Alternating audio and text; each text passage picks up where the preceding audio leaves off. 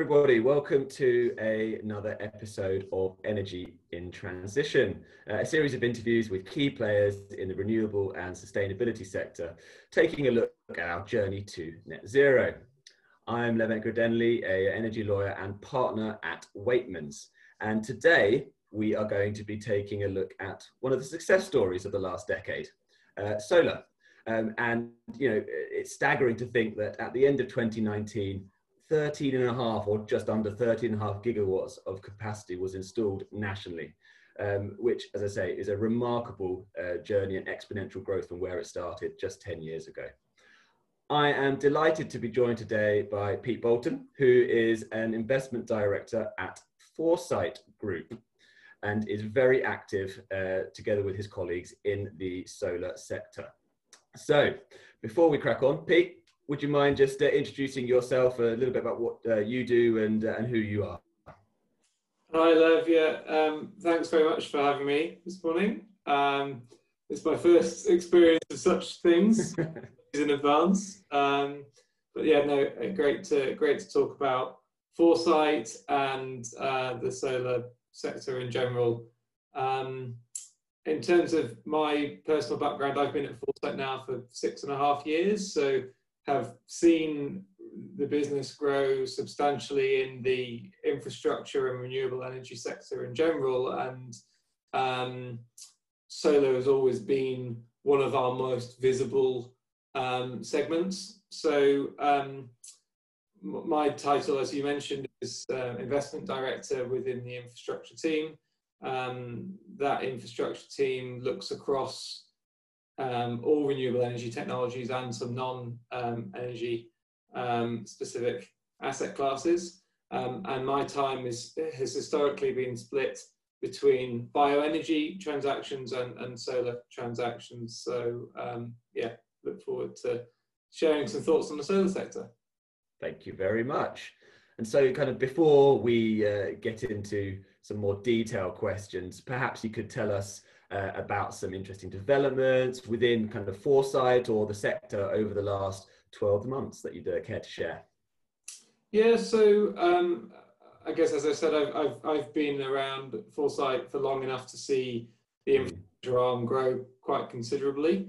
Um, as a business as a whole, now Foresight's assets under management are um, around 4.7 billion, so um, consistently growing uh, managing a number of different fund mandates.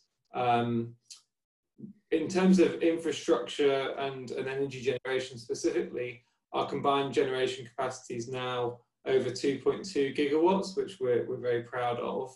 And um, a good proportion of that, I think around 1.3 is dedicated to, to solar assets. Um, I suppose, unlike, as I mentioned, unlike some other fund managers, we've always um, been managing a number of different fund vehicles with different types of, of capital behind them.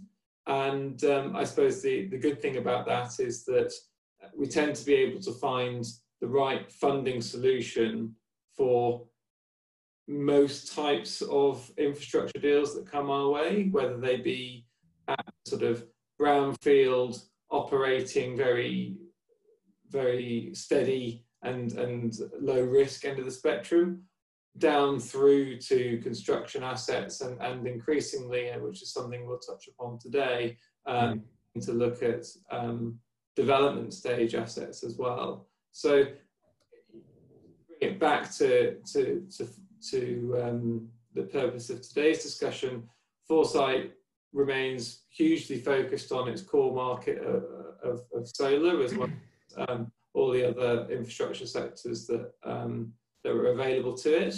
Uh, and, and I guess our overarching goal is how do we retain our existing strong market presence in the solar sector as we're seeing changes in, uh, in how UK solar, for example, um, is going to develop over the, the, the short and mid term. So how do we hold our market share, which is approximately sort of 10% of commercial mm -hmm. um, in an unsubsidized world. Brilliant.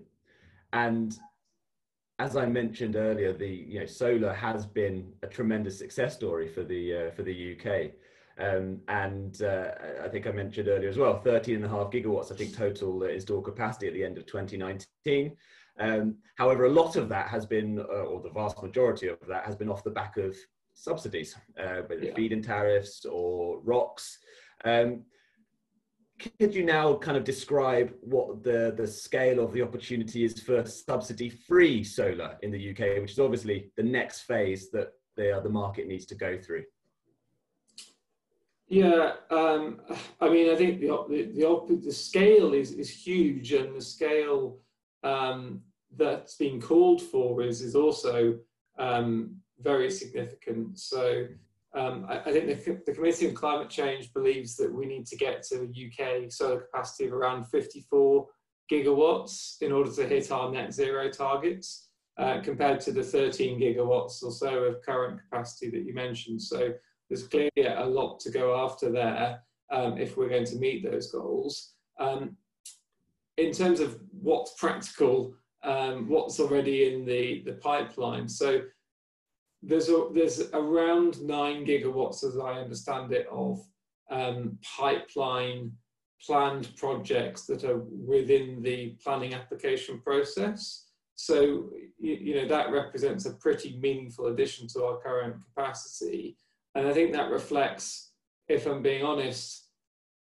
more the the developer community's enthusiasm and ambition and the challenge is how does that developer community get hold of the underlying capital from people mm-hmm. foresight and from the senior lending community um, i guess to justify that enthusiasm that they've um, that they've shown so I, I, think some of that pipeline will obviously be projects that were originally envisaged to be ROC accredited subsidized projects and weren't built out um, but you know, th- there will be within that nine nine mega sorry nine gigawatts of, of uh, capacity some some pretty substantial projects that look highly attractive on a subsidy-free basis.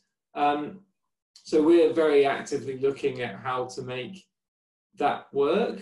Um, I think we'll explore uh, within our discussion various strategies for doing that.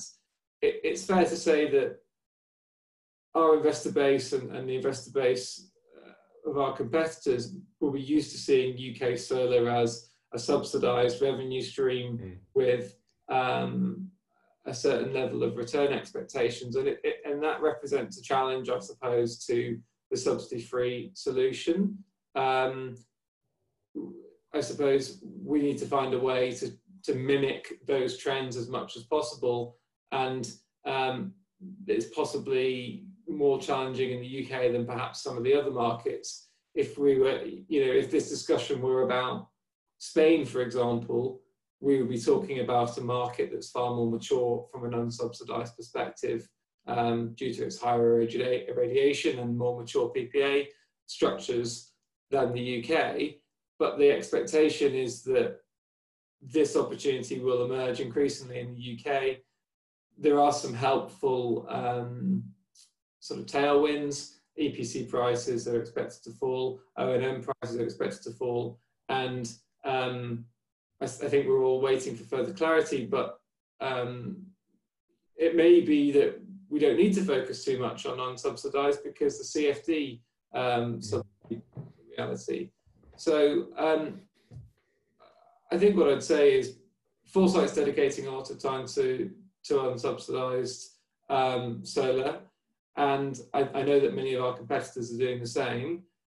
The challenge is how to find the right structure, and um, I think we're going to explore some of those um, potential avenues as we, we continue our discussion today. Thank you. Yes, uh, I, I, would actually like to, if that's okay, drill down a little bit more into, as you say, um, some of the challenges associated with the deployment of subsidy-free projects because uh, as you mentioned the, the, pipeline is is is very encouraging if you look at it just in terms of absolute numbers. But equally not all of those projects will come to fruition or be built out. Um, so yeah what are do you think to you what are the main challenges to uh, the deployment of those projects currently in the pipeline Um, and you know, what do you think we can do to overcome them um, to uh, to really really supercharge their deployment in the future? Yeah, I suppose um, I'll probably highlight two different types of challenge, mm. um, and then I can touch upon them both in a little bit more detail. Starting with the one that I suppose I understand the most, that's investment returns. Um, so as I mentioned, the subsidy obviously has boosted the revenue streams for these um, types of assets. It's no longer there. So how do we uh, overcome the gap in return expectations? And then the um, the other item that I guess I'm less expert on, but seems a natural barrier is is the planning process and the I guess the, the mechanisms which we have in the UK to, to simply push that volume of capacity through the planning um, process and turn it into reality. So perhaps, um, I guess, starting with re returns, how do we overcome the, the gap between the subsidised and the unsubsidised? Well, um, there are big sort of calls from the solar community um, to, to sort of lobby for um, support in addressing this. So um, one great example of that would be would be business rates. Uh, there's some um, requests that um, businesses that have solar installed perhaps on their roofs or enjoying the benefits of solar may um, receive some relief from business rates. And, and, equally, we would expect that sort of treatment to extend to um, the underlying solar panel investments themselves in, because they're clearly generating a, a, service that's in demand and that's being requested um, to, to, fulfill our net zero targets. So there's, there's pressure there, which um, industry groups are, are, are, seeking to exert. Um, similarly, you know, there have been some relatively recent unhelpful changes in the, the revenue streams in the market, including the removal of the embedded benefits um, revenue. So um, having that sort of conversation in conjunction with the sort of tax related ones is, um, is, is, well worthwhile. Uh, uh, and then finally, we, I've already mentioned it, but um, we're talking about how to solve the return gap due to a lack of subsidy. Might it not be possible that some form of subsidy remains? Um, that there have been uh, solar projects that have qualified for contracts for difference scheme. And it's been suggested that the contracts for difference will return. Um, one would hope in the future that there'll be a regular six monthly auction process that um, allows projects to, to participate. Even if it doesn't meaningfully change the return, it will clearly have a big impact on the perceived risk profile of a solar investment, which then unlocks a whole new uh, world of potential investment and investors.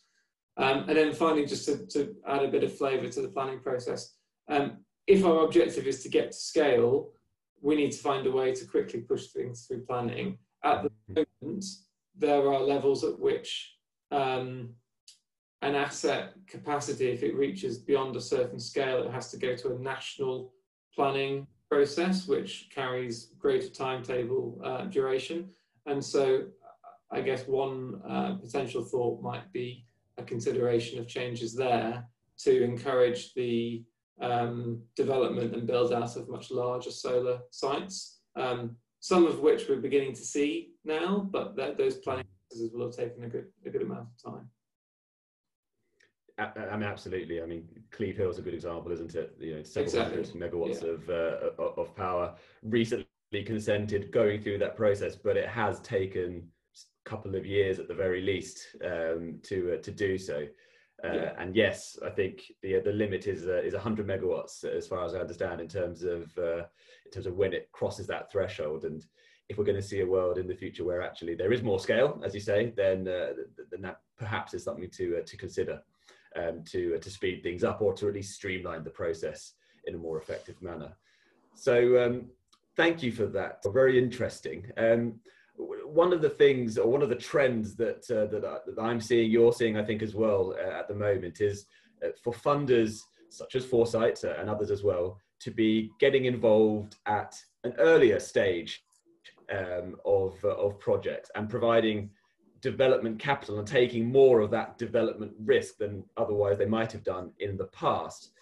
How you know can that be used? Do you think, or do you think, first of all, it's an effective strategy um, for the deployment of subsidy for, uh, subsidy-free projects, and and perhaps you explain uh, why you think that is as well. Yeah, I, I mean, I think it, it goes without saying that it's happening more and more. Um, even in the in the news this week, there've been some very established large energy investors that have announced big plans to have increasing exposure to development capital.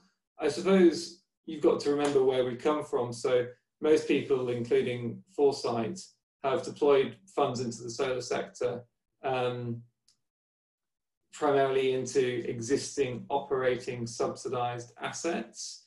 And as, as those assets have, uh, are now increasingly scarce and the returns attached to them are much lower, it's quite common that people are considering construction risk or greenfield risk in the first instance, and then some are taking that one step further and looking to um, provide capital to the developers and to work with the developers um, as well. So I guess who is that benefiting and why is that a, a good idea if it can be done in the right way? So um, from a funder's perspective, yes, there is a greater risk exposure, but it's a way to enhance returns um, by buying into a project at an earlier stage and also to gain um, exclusivity, I suppose, over the future funding of the asset over its long-term life. You know, some people are looking at solar projects now as having 40-year um, asset lives.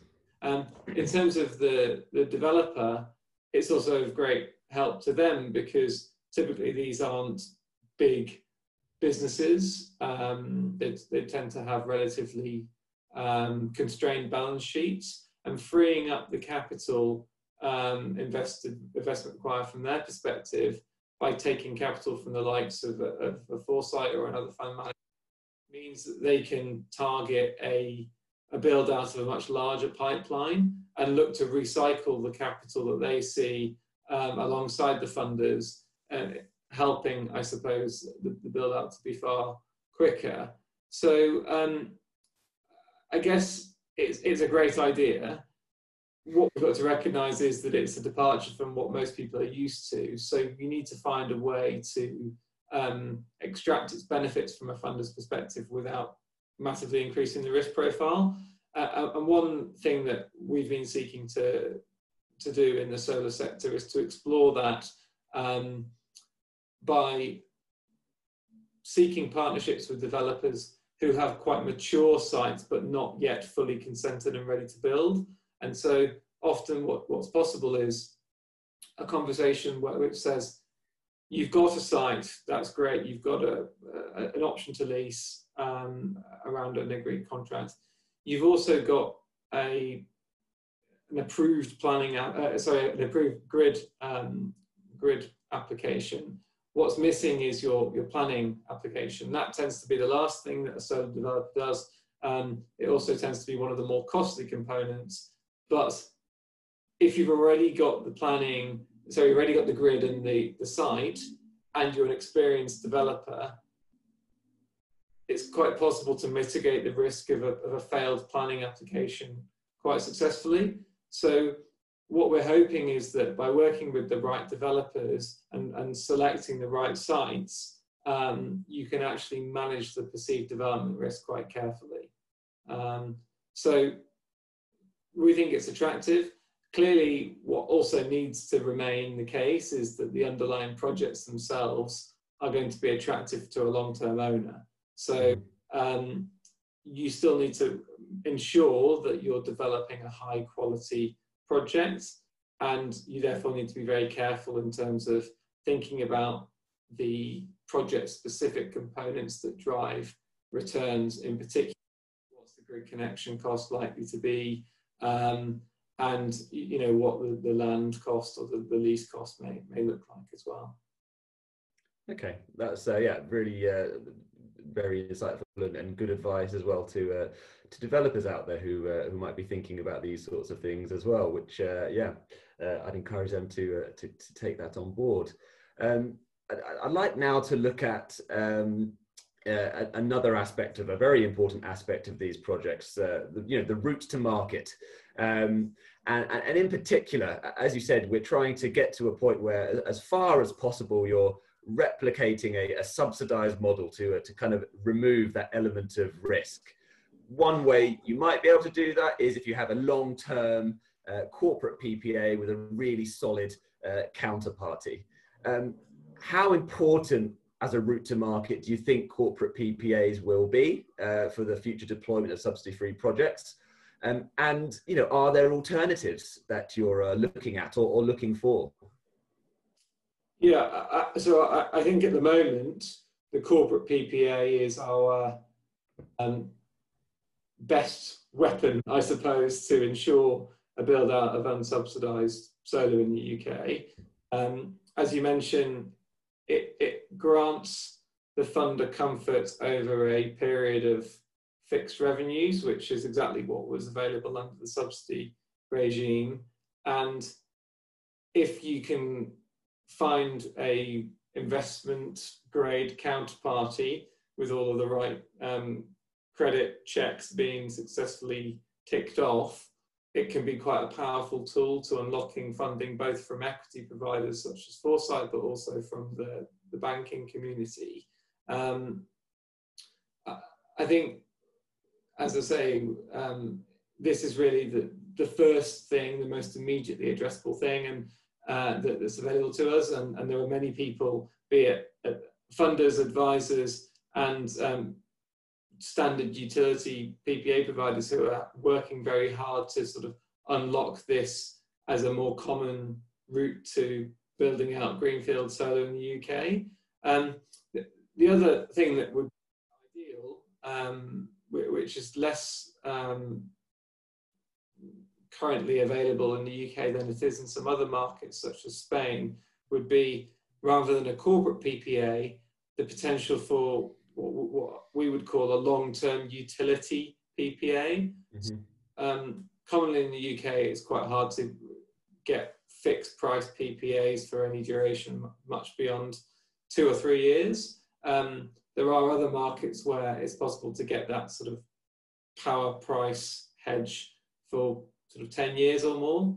Um, and if that became a product that were more straightforward and, and more um, comfortably offered, I suppose, by the utility, then that could, could have many of the same um, characteristics as a corporate PPA in terms of um, unlocking funding. The benefit of the corporate PPA is clearly that it allows the, the off-taker themselves to point to their green credentials and to, to emphasize that the, the power that they're using is from um, a, a sustainable source that that will still be relevant to a lesser degree for the utility, um, mm-hmm. but it's it's that driving force that might unlock um, more and more um, unsubsidized solar if we can get it to work at, at real scale.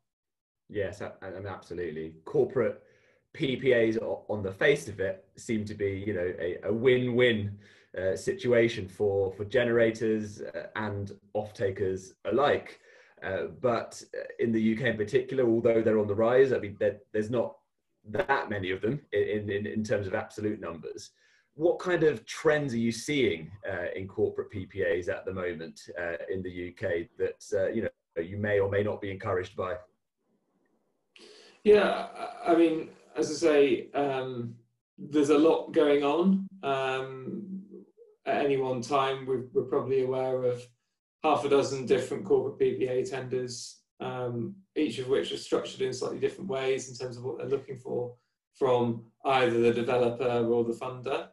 Um, I think it's it's fair to say, just as a, a slight word of caution, that structuring a corporate PPA has, whether it's a, a physical connection uh, via a private wire or through a sleeved arrangement, um, which is more traditionally what we refer to as a corporate PPA, it's never been easy. Um, often you're dealing with the procurement department of a business that has a large number of costs that it needs to manage for the ongoing operation of its business. And power is just one of those components. So you're not necessarily always dealing with someone who is expert in what historical and future power prices are expected to be. Um, equally, if you then um, think about the larger end of the, the corporate PPA uh, process, it's quite common we see that um, these tendering processes are run through very, um, very much faceless uh, procurement portals, which, which makes it challenging to find a sort of bespoke solution that might work best for funder and for off-taker. So you lack that sort of relationship element sometimes, and you commonly have to jump through a very large number of hoops in order to submit a, a compelling and compliant um, tender, I suppose. So, yeah, it's, it's never been it's never been easy. Um, I, I, guess when you add today's current market concern, uh, you know, uncertainty linked to, to, to COVID, etc. Um, I suppose it's also hard from the the off-taker's perspective. How do they easily form a view as to how their business is going to look in 10 years' time, which is effectively the sort of contract duration that someone like Foresight would be looking for to, to give the, the corporate PPA um, real sort of strength. Um, so it, both side needs both sides need to be willing to sort of jump into it and and consider the the risk and the reward associated with fixing the price and the the, the green um, green and sustainable credentials of the power. Uh, and I think it's that sustainability point that hopefully keeps keeps everyone enthusiastic despite the, the, the challenges that I've just shown. Um, there's a huge amount of positive um, emphasis on this within the corporates. There's a huge push from people like us because it's our best route to continuing to deploy capital in the solar sector on high quality projects. I think the, the key element is both the, the off-taker recognizing where they need the help of an advisor to structure their procurement process for corporate PPAs and the off-taker seeking to work with a funder, hopefully someone like Foresight, who demonstrate that they're experienced in this sort of structure and, uh, and therefore there aren't going to be unexpected twists and turns throughout the, the sort of um, development stage of the corporate PPA as, as the sites get to know each other a little bit better. Absolutely. Thank you for that. And just picking up on one of your points, I, I, I agree with you that the, the, value of a corporate PPA or any uh, sustainability strategy that an organization has, I think far goes far beyond just the utility savings uh, that could be achieved. Where you know whether it's in terms of attracting or retaining uh, staff and employees who are increasingly concerned about these things, um, whether it's, as you say, improving their reputation and indeed getting external uh, investment as well. Uh, it's something that's is on the agenda uh, for, for all major investors. So yeah, I absolutely agree with that to, uh, to look at the wider, bigger picture when, uh, when considering these things. Um, kind of moving slightly on, given you know what we've spoken about in terms of uh, you know, some of the risks associated with these projects in terms of uh, the route to market, whether or not you can get a corporate PPA, uh, whether or not you can uh, mitigate planning risks and things like that. Um, you've spoken about uh, foresight, but how do you think the, the senior lenders uh, are looking at unsubsidized transactions and, and how they could get comfortable providing debt into these sorts of these deals? Yeah, I, suppose it's fair to say that the, the senior lending communities also always um, enjoyed investment in the UK solar sector. Um, traditionally, particularly for a subsidised project, it's been possible to secure very high levels of gearing for a, for a particular project.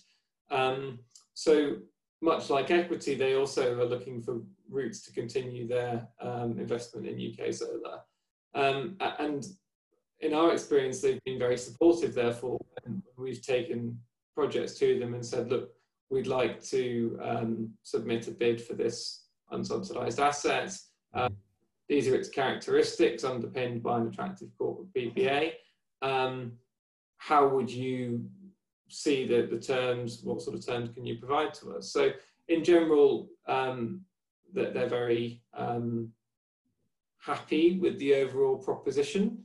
Um, I think they took the decision a while ago that they don't consider construction construction stage solar assets to carry vastly more significant risk than an existing operating asset. Um, unlike some of the other um, renewable energy classes, solar is seen to be um, very straightforward from a construction perspective, perhaps even more akin to an installation rather than a construction um, risk.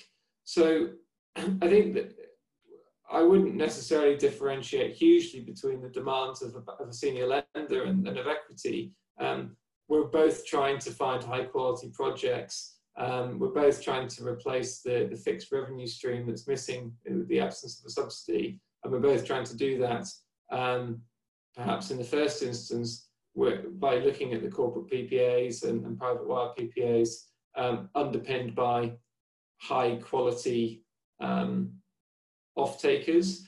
The, the, one area where the banks will be expert is that, I guess, in a slightly confusing um, way, they may already be a lender to that corporate or to corporates um, of a similar nature to the proposed um, PPA off taker.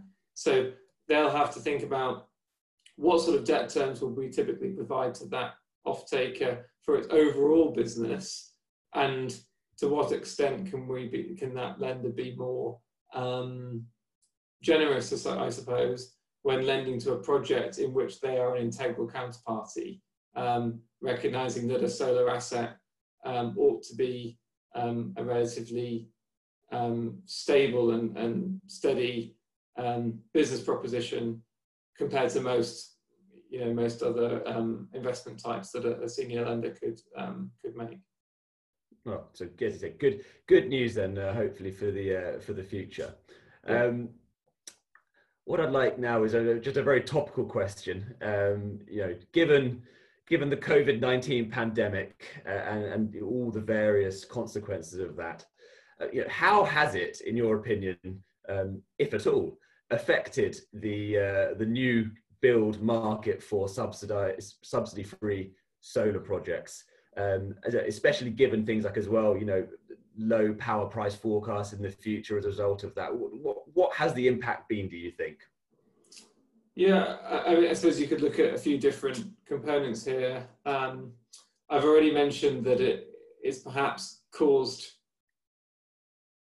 the the PPA off takers to to to think about overall business planning in the short, mid, and long term, and and um, in some ways it could be seen as a, as a, a helpful thing um, in that it, it, corporate PPA allows them to pinpoint one one area of cost base and to lock it down into a certain component. So um, in a period of volatility, try and um, build some stability within their cost base. Um, however, clearly, a lot of business decisions are going to be um, reconsidered and, and carefully considered in these sort of uncertain times. So um, it, it will be good to start seeing, um, I guess, further further clarity clearly, which might unlock decision making around long term um, corporate PPAs, for example. Um,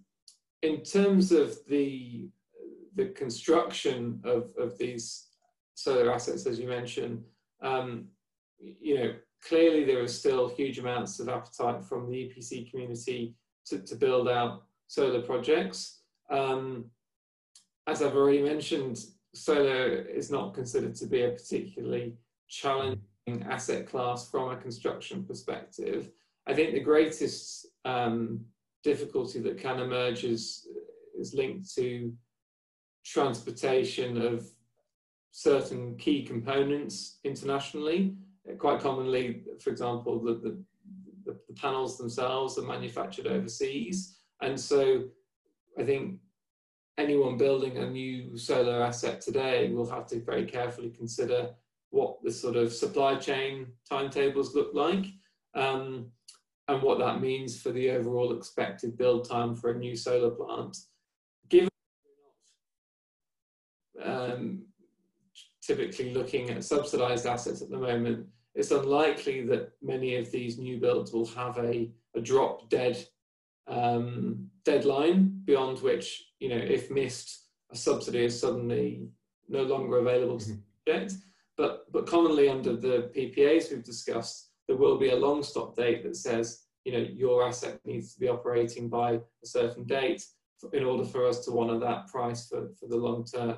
Um, so timetable still um, remains a key component and needs to be very carefully considered and linked to all the various um, key contractual nuances around things like force majeure definitions um, to ensure that there's no um, unwelcome surprises linked to a factor that we're very clearly aware of today, uh, which is COVID-19.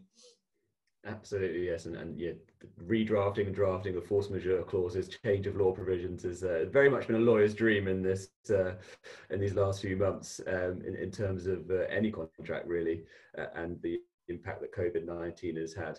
Um, thank you. So, uh, you know, lastly, Pete, before we finish, um, this is uh, a question that we're asking everybody before we sign off. Uh, could you provide us, please, uh, three words uh, that represent us, in your mind, getting and achieving net zero? Um, yeah, okay. It's, so it's a difficult question and a difficult, um, I guess, objective as well. So I'll, I'll, give it a go. Um, so three words. Um, that will facilitate us reaching net zero.